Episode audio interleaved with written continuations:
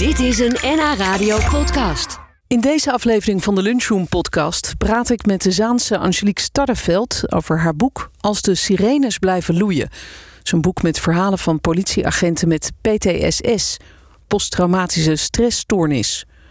Verder een gesprek met Mirjam Marks. Die ging koken met kinderen die soms al jaren in asielzoekerscentra wonen. En ze maakte een mooi kookboek met ze. Maar we beginnen met het bijzondere verhaal van de Amstelveense Femke Lobach. Ze is mentale trainer van jonge topsporters en coach in het bedrijfsleven. En nu heeft ze ook nog een boek geschreven over de avontuurlijke zeiltocht die ze maakte. Jaren nadat ze op jonge leeftijd haar man verloor en achterbleef met twee jonge kinderen.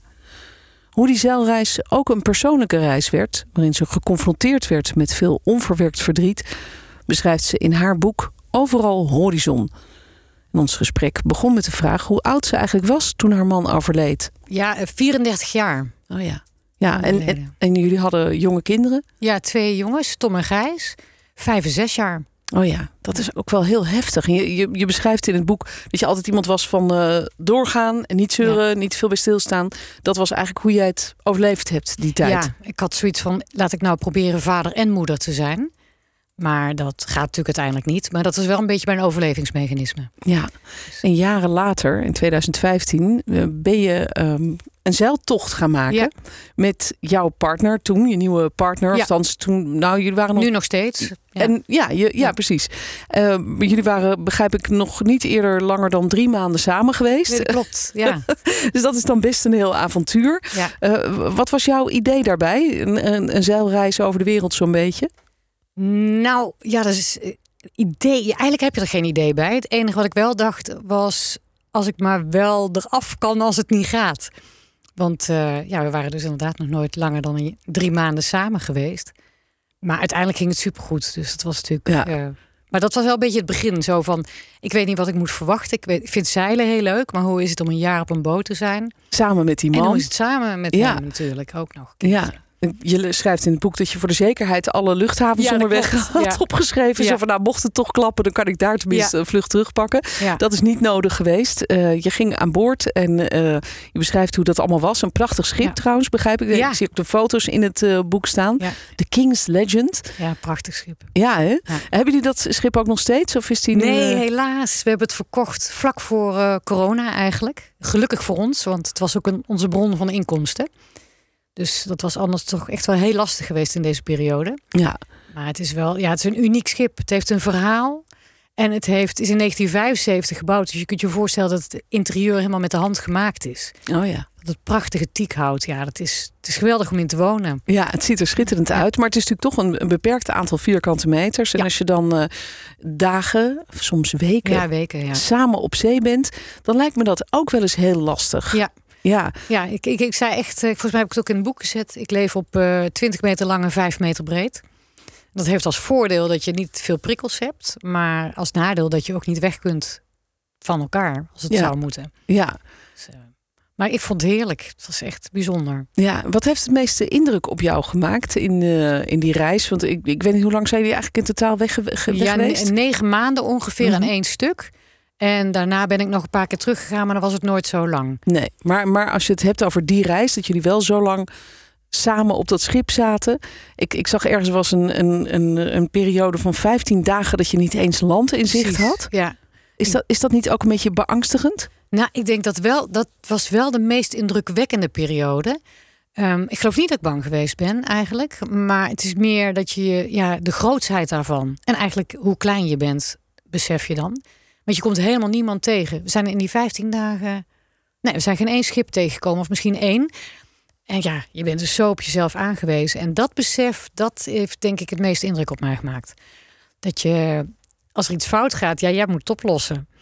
En, Ja, eh, dat, dat vond ik wel heel spannend. En ook de verschillende weersystemen. En ja, we zijn van alles tegengekomen onderweg hè, qua weer. Ja. En dat vond ik ook wel heel, heel pittig eigenlijk. Ja, zeker. Als ik het zo lees, hebben jullie echt wel spannende momenten meegemaakt. En eh, wat ik opmerkelijk vind, is dat je ja, heel veel zeeziek was. Ja. Dus, dus als je weet dat je zeeziek wordt, Ja. dan ga je toch een jaar Ja, rondzeilen. Een soort zelfkastijding is het Ja. bijna. Hè?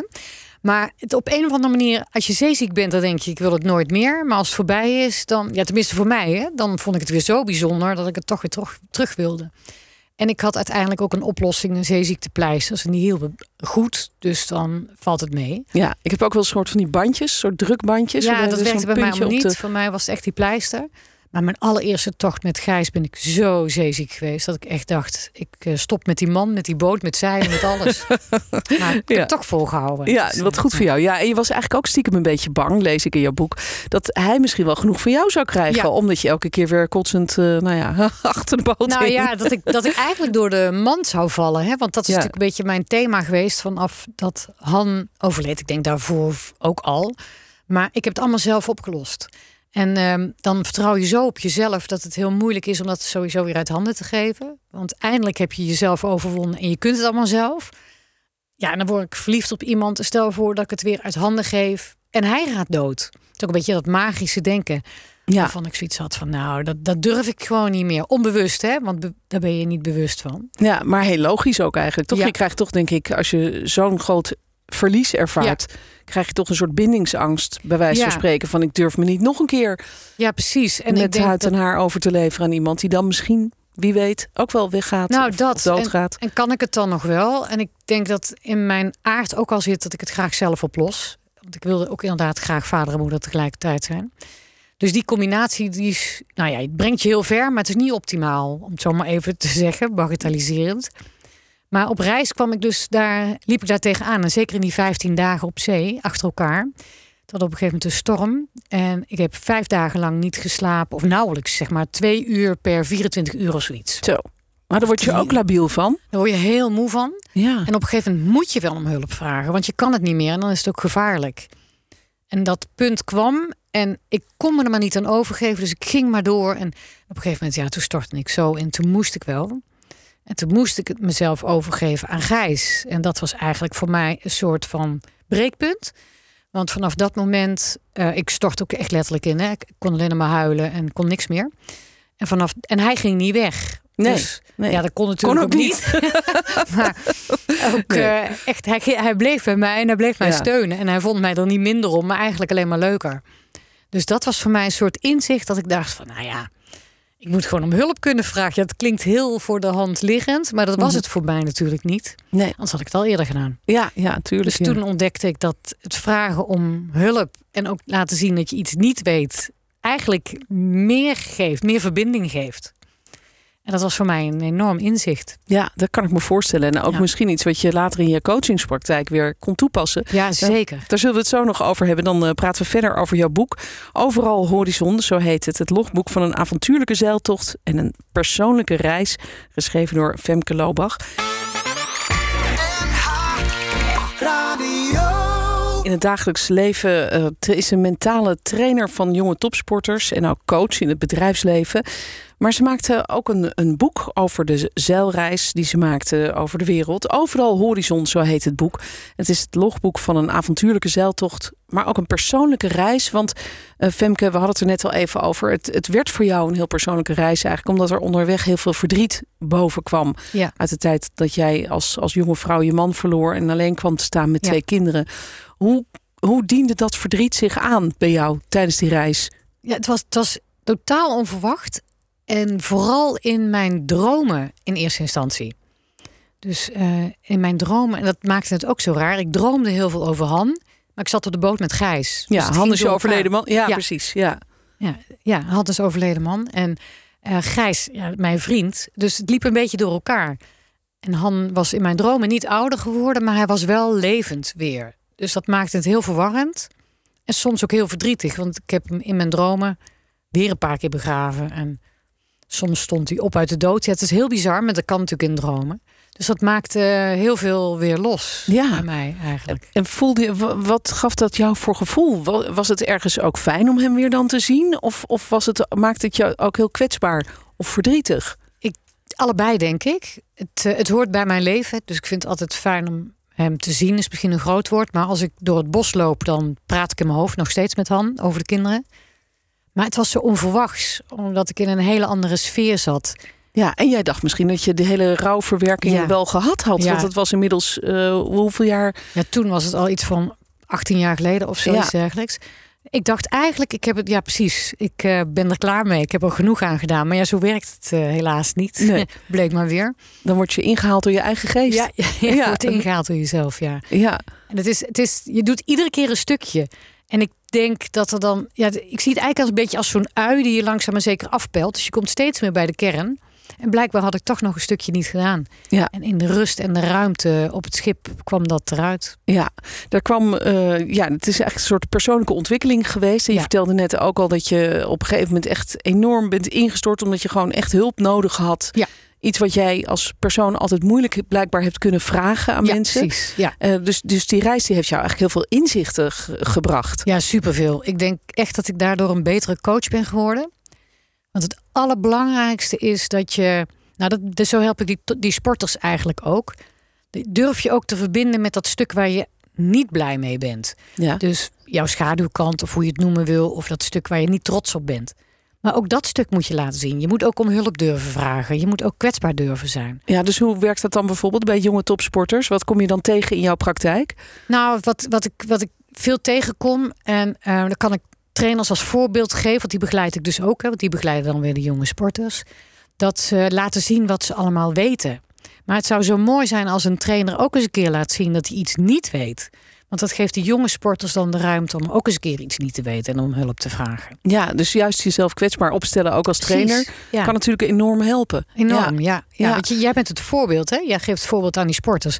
Hoe, hoe is het voor zo'n sporter als jij alles weet en je, je bent eh, onraakbaar en je staat op een voetstuk? Ja, Wat ik natuurlijk vroeger ook wel een beetje had.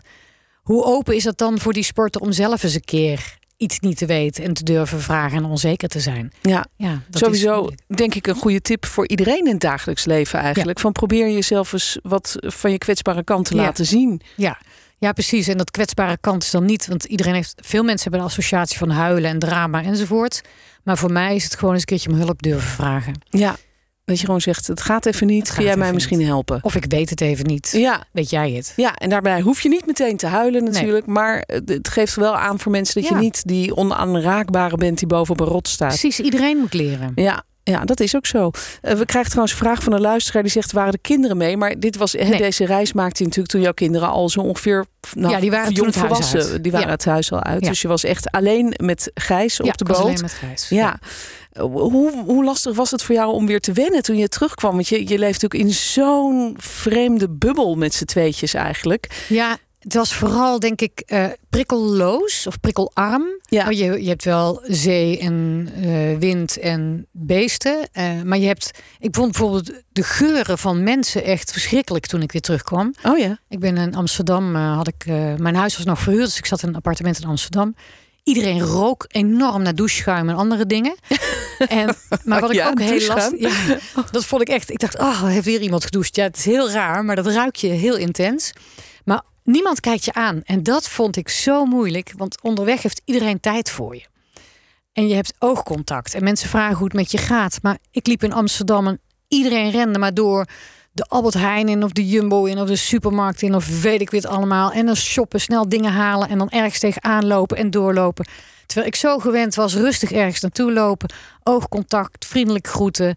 Nou, het, daar werd ik, ik kon er niet tegen. En al die geluiden en al die indrukken. En, maar vooral dat, dat, dat ego-gerichte. Mhm. Allemaal naar zichzelf naar beneden kijken of naar de telefoon kijken of naar het boodschappenlijstje. Dat vond ik heel, echt heel erg moeilijk. Ja, en dat ja. heeft me echt een half jaar geduurd, denk ik. Af en toe deed ik gewoon de gordijnen dicht en eh, dacht: jongens, ik ben hier alleen met mijn boek en zoek het allemaal maar uit. Ja. Dus dat heeft eh, kost tijd. Ja, trouwens, wat ik ook wel bijzonder vind, is ik begrijp dat jij dyslectisch bent. Dus Ja. dat je dan een boek hebt geschreven, is misschien ook wel echt iets om enorm trots op te zijn. Ja, absoluut. Want de hele lagere en middelbare school ben ik daar tegen aangelopen. En toen bestond dyslexie niet in hoe ze het nu bestempelen, zeg maar. Ja.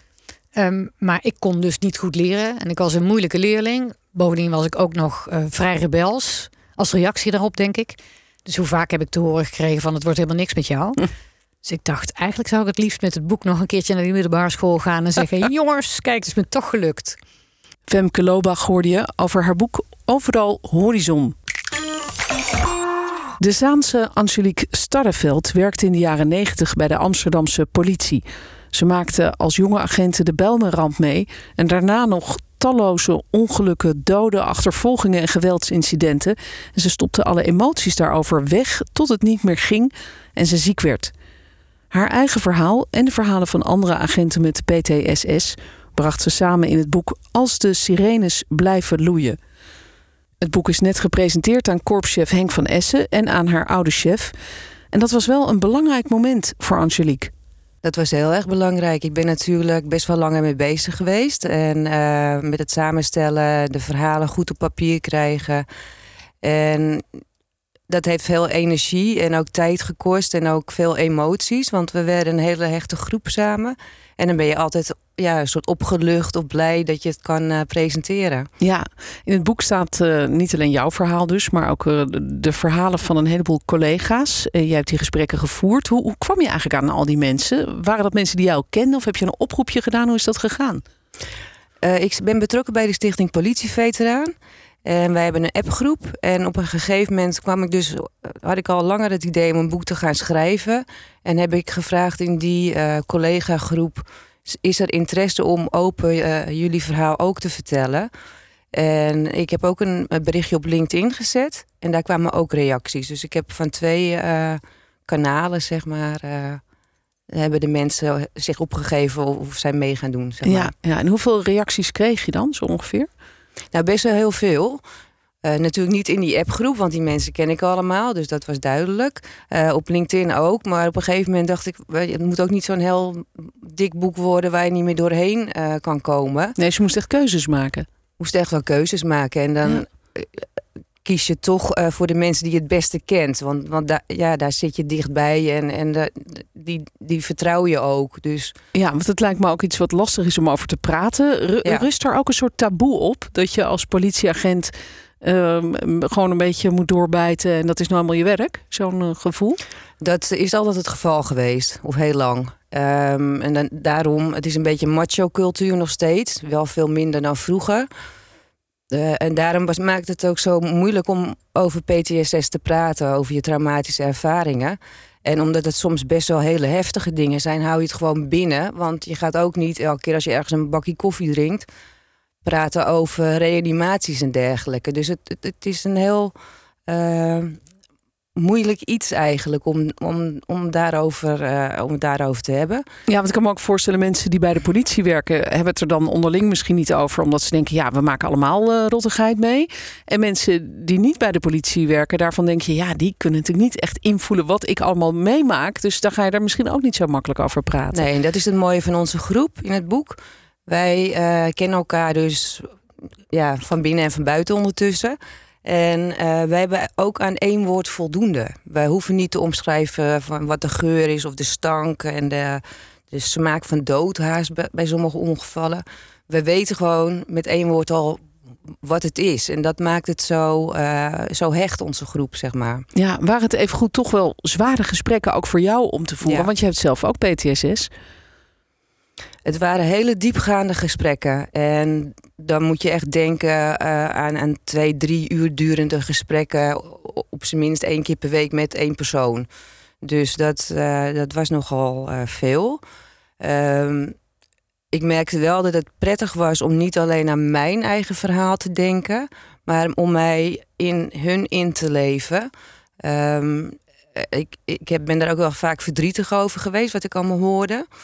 Uh, maar ik, ik, ik moest op een gegeven moment wel steeds de knop omzetten. Want ik moest het boek natuurlijk moest het goed opschrijven. Dus ja. ik, ik, was er emotioneel heel erg bij betrokken, maar ook professioneel. En ja, zo hebben toch we op een samen... soort afstand eigenlijk. Dat moest ja. wel, dat kon niet anders. Nee, dat snap ik. En jouw eigen verhaal staat dus ook in het boek. Was dat moeilijk om op te schrijven?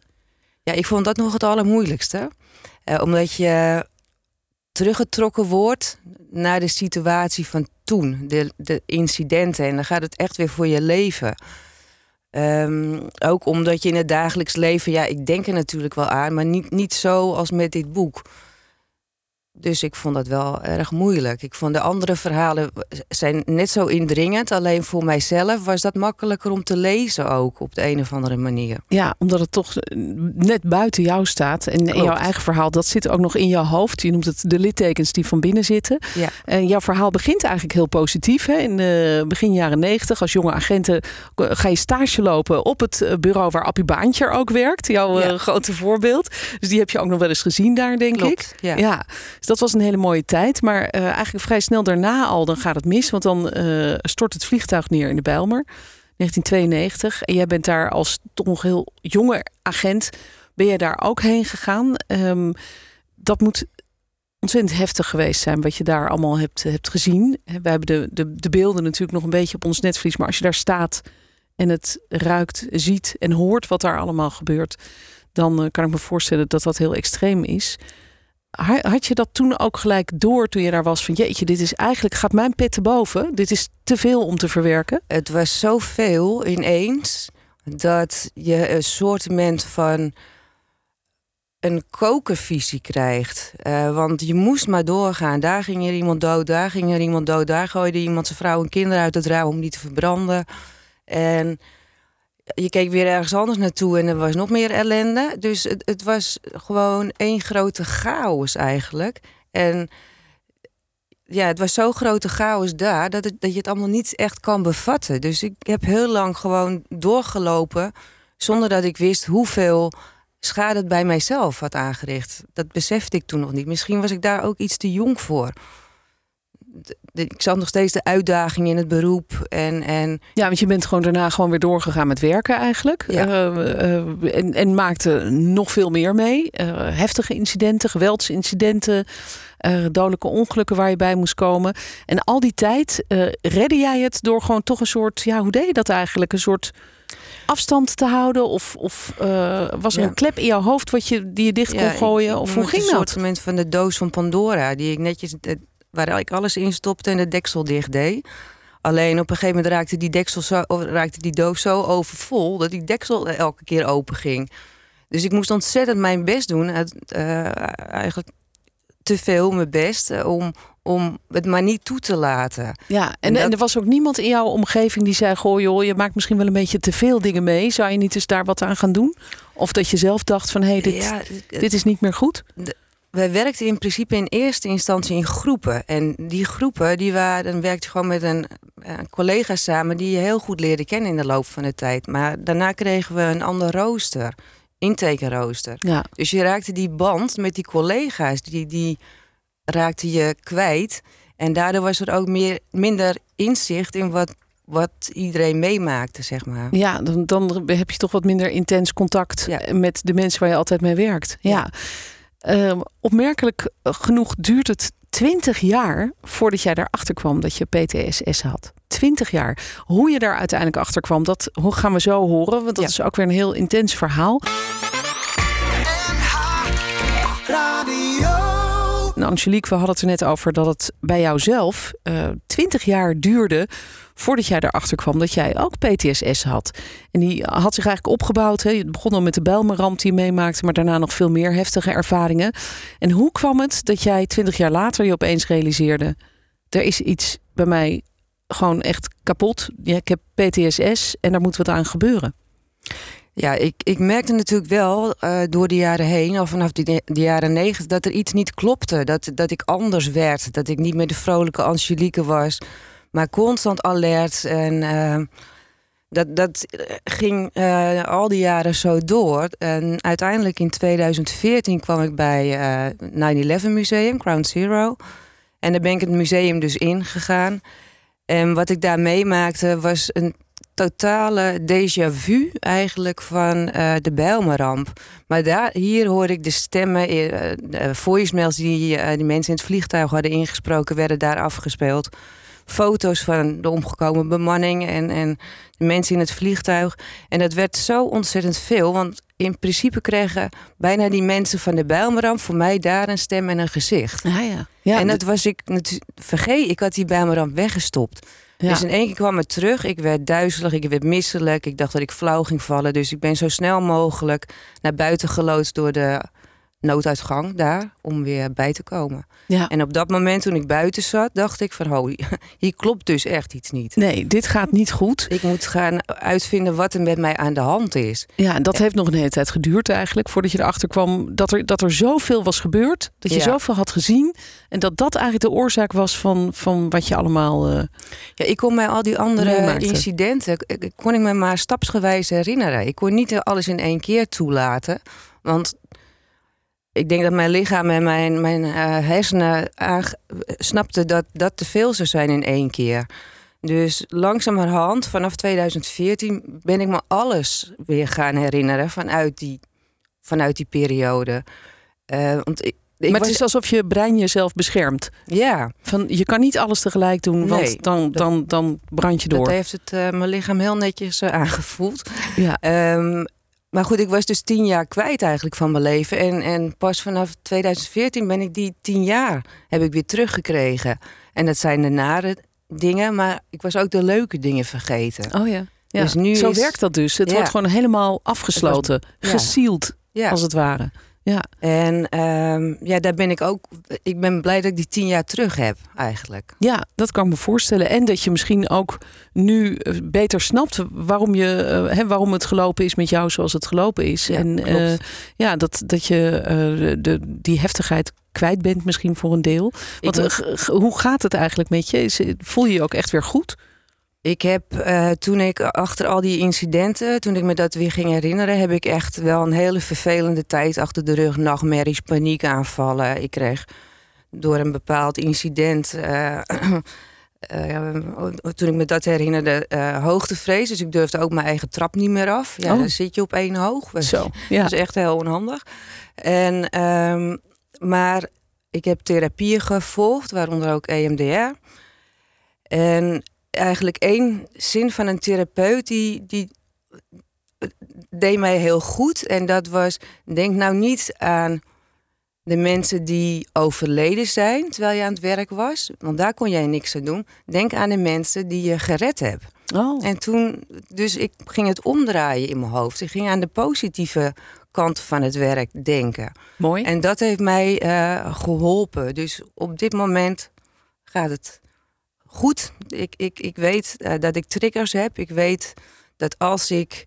Ik weet dat als ik ergens naartoe moet waarvan ik denk, hey, dit zou wel eens een keer eh, een, een reactie bij mij kunnen eh, op, uitlokken. Dan kan ik zeggen van ik ga er naartoe, want ik weet wat het met me doet. En dat kan ik dan hè, handelen. Maar ik kan ook zeggen van ik doe het dan toch maar liever niet, want op dit moment is dat niet goed voor mij. Dus het zit Ja. in een balans. Ja, je kan er een keuze in maken. Je kan het inschatten bij jezelf. Ja. Ja, nou dat, dat is een enorme winst. En nu is dit boek er. En dat gaat misschien ook heel veel mensen helpen die zowel die bij de politie werken, omdat ze denken: hé, hey, een heleboel collega's van mij hebben PTSS. Misschien moet ik daar ook eens over nadenken. Maar ook denk ik de mensen die niet bij de politie werken Ja. en die een heel bijzonder inkijkje krijgen in wat jullie allemaal meemaken en wat dat voor een effect heeft. En dat het, niet, dat het niet zwak is als je PTSS is, maar juist een kracht. Angelique Starreveld hoorde je over haar boek Als de sirenes blijven loeien. Hoe maak je fufu voorbij de soep? Wat is mutaki? En hoe kun je zelf dolma's maken of makluba met yoghurtsaus? Het staat allemaal in het andere koekboek van Mirjam Marks uit Amsterdam. Ze ging samen met ontwerper Rianne van Duin naar verschillende asielzoekerscentra om daar te koken met kinderen die uit hun geboorteland gevlucht zijn en nu in Nederland wonen. Ze noteerde de lievelingsgerechten met de bijbehorende verhalen van de kinderen en legde alles vast op film. De recepten werden uitgewerkt door culinair expert Jona Freud. En dankzij dit boek en de filmpjes reizen we even mee in de herinneringen van de kinderen. En kunnen we ook zelf aan de slag om al dat lekkere eten thuis te maken. Ik sprak erover met Mirjam Marks en ik vroeg haar hoe die kinderen dat eigenlijk vonden om voor een kookboek de keuken in te gaan. Nou, ik denk dat ze niet eens realiseerden dat het een kookboek was. Dat hadden we natuurlijk wel verteld. Maar het was vooral dat ze allemaal heel erg eh, aangingen op wat is jouw lievelingsgerecht of recept waar je een mooi verhaal of herinnering bij hebt. Dan eh, ja, begonnen ze echt allemaal verhalen te vertellen of met hun ouders erbij dingen te laten zien en te vertellen hoe ze iets maakten of aten. Dus ja, het feit dat dat dan ook nog in een kookboek kwam, Ja. Dat is wel extra bijzonder. Ja, want eh, jullie hebben ook daar echt staan koken met ze. Ja. Met, met de kinderen of ook met de ouders? Met de ouders, met z'n allen. Dus we gingen, dat ja, wil ik wel even snel erbij zeggen, was ook samen met Stichting De Vrolijkheid. Met hun, dan heb je de toegang tot de kinderen, want zij doen artistieke creatieve projecten met jongeren en kinderen op heel veel AZC's. Hebben we eh, met ouders en kinderen die ik van tevoren al had leren kennen en gevraagd had of ze iets hadden en een verhaal en een recept, hebben de hele middag dat klaargemaakt. En ehm, de ouders en de kinderen hielpen elkaar zowel met het animatiefilmpje maken, wat het verhaaltje verbeeldt bij het recept, als het koken zelf. Ja, ja. En daar kwamen heel veel ja, verhalen bij boven. En we gingen natuurlijk ook samen opeten. Oh ja, dus ik stel me voor dat dat heel gezellige middagen waren. Maar, maar misschien ook wel een beetje emotioneel soms. Herinneringen die boven kwamen. Ja, nou, gezellig vooral. En, en ook heel erg te gast voelen. En eh, zij voelde zich ook heel erg gastvrouw, of ook heer vaak, of met de hele familie. Dat zij iets gingen leren en geven en delen met ons van hun eigen cultuur, hun eigen ja, leven, identiteit. Ja, En ehm, het was eigenlijk vooral gezellig. Het was soms ook wel on- ontroerend. Of, of, of dan realiseer je opeens iets van. Ja, wat, wat, dat bijvoorbeeld eh, de familie die eh Mantoe heeft gemaakt, die had dat nog nooit gedaan in Nederland, omdat ze de pan hier niet hebben. oh ja. En ze wonen hier al zes jaar. Ja. En dan realiseer je toch opeens van, nou, dat is toch echt wel vrij bizar, weet je. Dat, Ja, Dan gaat het om een pan, om jezelf te kunnen zijn even. Op dat moment. Maar ook vooral heel veel gelachen, lekker gegeten. Eh, elke omstandigheid was anders. Het ene AZC heb je een eigen keuken in je eigen huisje. De andere deel je hem. Andere deel je hem echt is het een keuken met zeven eh, of acht gaspitten waar iedereen komt koken. En dan vermengt het zich weer helemaal met de andere eh, families. ja. Dus eh, ja, elke Voor jou keer was ook wel bijzonder om dat zo van, van binnen en van dichtbij dan eens een keer allemaal mee te maken, lijkt me. Om te zien hoe dat er dan aan toe gaat. Ja, zeker. Nou, voor mij was de, het AZC geen, geen onbekend terrein, omdat ik veel eh, daar ben. Maar wel het samen koken en echt de hele middag met een heel gezin doorbrengen. Ja, in zo'n keuken. Ja, Ja. dat is wel echt heel bijzonder. Ja, Ja, ik want- heb heel veel geleerd. Voor mij was het een fantastische nou ja, persoonlijke ervaring, maar ook echt kennismaking. een, waanzinnige keuk kookcursus eigenlijk. Ja, ja. Ja. Je bent eh, van huis uit documentairemaker. Vandaar ook dat jij dus eh, filmpjes hebt gemaakt. Dat is natuurlijk logisch eh, voorbij het boek. Ja. En die kunnen we dan zien als je dat boek hebt door de QR-codes die, die in het boek staan. Daar kun je dan je telefoon op richten en dan komt dat filmpje boven en dan kun je daar naar kijken. Ja. Ehm, nou, kijken kunnen we niet op de radio, maar ik kan wel even een klein stukje laten horen. Dat is van een Inchi die Makluba maakt. En vertelt hoe ze in Syrië eigenlijk altijd samen kookten. Adam olarsan Ömer Paşa olarsan Ömer yiğitim kalarsan Ömer benim olarsan Ömer Wij doen die makluba. Makluba is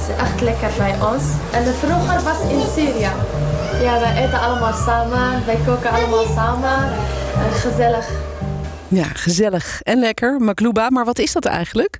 Ja, makluba is eigenlijk een rijstgerecht met aubergine en aardappel. En ehm, ja, je maakt het allemaal samen in één pan. Dus de aubergine en de aardappel frituur je eerst in, in, in smalle plakken van tevoren.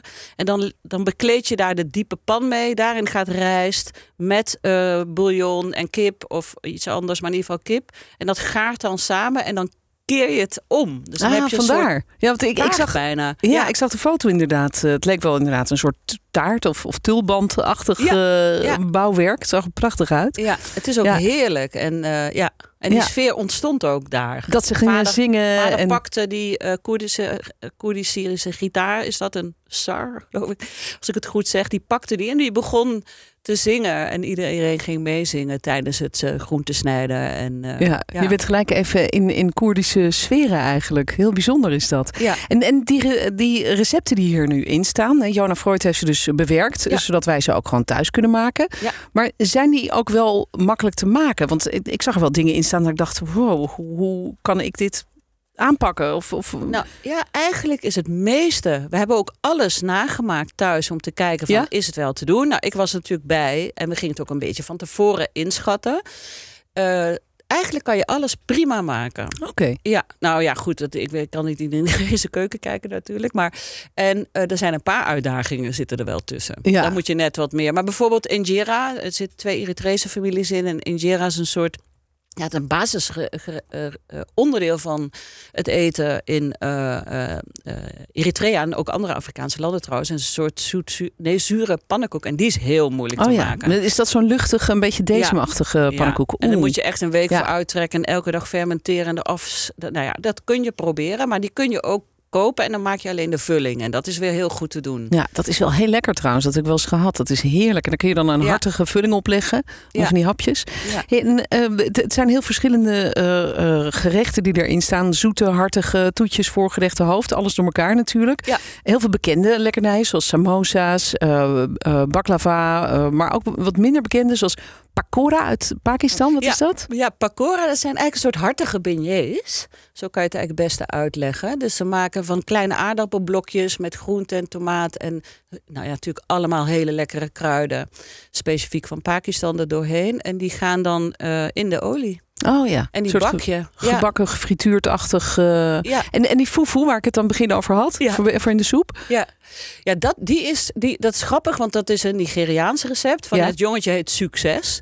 Eh, eh, samen met zijn moeder hebben we dat gemaakt. En eh, de, de fufu zelf, dat, dat is ook zo leuk. Dat is een bol, eigenlijk een beetje meel, waterbol die in de soep gaat. Dus die gaat dan in de okersoep in dit geval. Oker is een groente, ja, die komt... Ja, die kun je wel kopen bij de Turkse winkel. Ja, Turkse, maar Surinaamse winkel. Of Surinaamse winkel. Ja. En eh, die soep, nou, die is niet zo super ingewikkeld. Er zitten wat ingrediënten in die je misschien wat harder voor moet zoeken.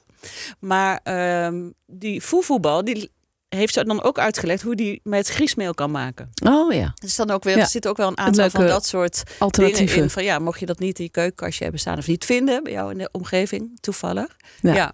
Leuk. ja. Dus Nederlandse aanpassingen aan eh, deze recepten van over de hele wereld eigenlijk. En weet je eigenlijk ook, Mirjam, heb je het daarover gehad eh, met die kinderen, eh, wat ze hebben meegemaakt en eh, hoe, hoe ze in Nederland terecht zijn gekomen, eh, waarom ze zijn gevlucht en hoe die vlucht was gegaan?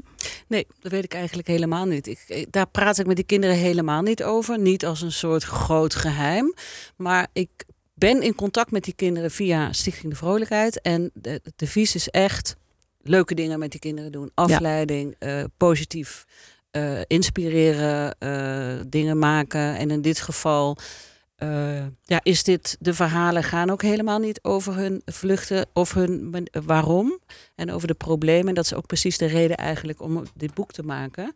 Om andere verhalen te vertellen van deze kinderen. Ja, namelijk het positieve eigenlijk. Iets positiefs en niet wat natuurlijk helaas het meeste tot iedereen komt, zijn eh, krantenkoppen waarin toch vaak iets negatiefs of een probleem of iets niet leuks eh, aan de orde komt.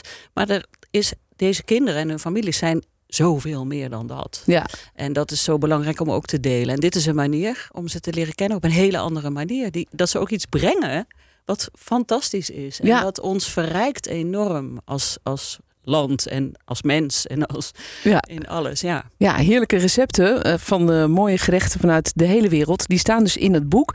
En eh, je hebt er filmpjes bij gemaakt. En daar horen we de kinderen dan vertellen of, of zingen. Of eh, we horen ze koken. En het is misschien wel leuk om nog even te luisteren naar eh, een verhaaltje over de samosa's van Nijina van acht. Dat doet ze dan, of eigenlijk samen met de vader, geloof ik. Laten we even daar naar luisteren. Ik heet Nijina. Ik ben bijna 9 jaar. En ik kom uit Sri Lanka. Vandaag ga ik samosa's eten. En ik hou van deze eten. Dat is ook een van mijn lievelingseten. Mijn vader maakt voor mijn eigen verjaardag maakt hij samosa's. Ik hou heel veel van die, maar als het pittig is, dan eet ik het altijd met water. Ja, heel verstandig. Goede tip ook. Maar heb jij ze geproefd? Waren Ja, ze pittig? zeker. De samosas van haar vader? ja, heerlijk. Ja, Ja, Maar pittig. Lekker pittig. Ja, ik hou er wel van. Oh ja. Maar Nigina nam me, en ik trouwens stiekem ook, wel een glas water bij. Ja, dat Ja. helpt. Ja. Het is eh, vandaag ook suikerfeest, einde van de Ramadan. Ja. En eh, ook daarvoor staan er allemaal recepten in het boek. Bijvoorbeeld de Majanat van Abdallah uit Palestina. سنة حلوة سنة حلوة سنة حلوة يا جميل. سنة حلوة يا جميل. سنة حلوة. فأنا في رياضة سنة جميلة. بتيكن مويار فوريا has a sacrifice is it via معجنات ان اوكا في رياضة خيس Oh ja, dus dat is voor het suikerfeest en voor verjaardagen. Maar wat is majanat of wat zijn het? Het zijn eigenlijk broodjes die gevuld zijn eh, met hartige en zoete vullingen. De hartige is eh, feta met wat kruiden erbij, feta kaas met Oh ja. kruiden erbij. En het zoete is gewoon een lepel chocoladepasta. Oh, nou dat, dat klinkt als een goede voor mij. Die gaan letterlijk als zoete broodjes gingen ze eruit. Ja, Ja, dat kan ik me helemaal En hard, voorstellen. Ja. Jullie hebben zelf alles geproefd ook. eh, Alles. Ja, wat de kinderen maakten. En eh, misschien heb jij ook je manier van koken nu weer een beetje eh, verrijkt met alles wat je gehoord Nou, hebt. Heb je... en- Enorm, ja. Nou hou ik wel al van divers koken, om het maar even zo te zeggen. En eh, ik heb zelf ook tijd in Suriname gewoond. Dus het is ook in de, bij ons in de keuken toch wel in, binnengedrongen heel erg. Maar ehm, als je al die keukens bent geweest dan, dan, en samen hebt gekookt... is het zo rijk ook aan hoe ze het aangekleed wordt, hoe het gedrest wordt. eh, Ja, ja. Dat je bijna denkt, oh, wat eten we vandaag? Oh, karig bijna. Ja, Dus nee, ik doe er heel veel uit. Ik kook ook heel veel, nog steeds. Of nog steeds, nu steeds ook weer. Ik heb Ja. alles al uitgeprobeerd eh, nou, samen met Jonah Freud... om hoe we het moesten maken en opschrijven. En ehm, nu kook ik er heel vaak uit. Mirjam Marks hoorde je over het andere koekboek. En dat was de Lunchroom podcast voor deze week. Dankjewel voor het luisteren. Volgende week weer veel meer gesprekken. Dit was een NH Radio podcast. Voor meer, ga naar nhradio.nl. Radio.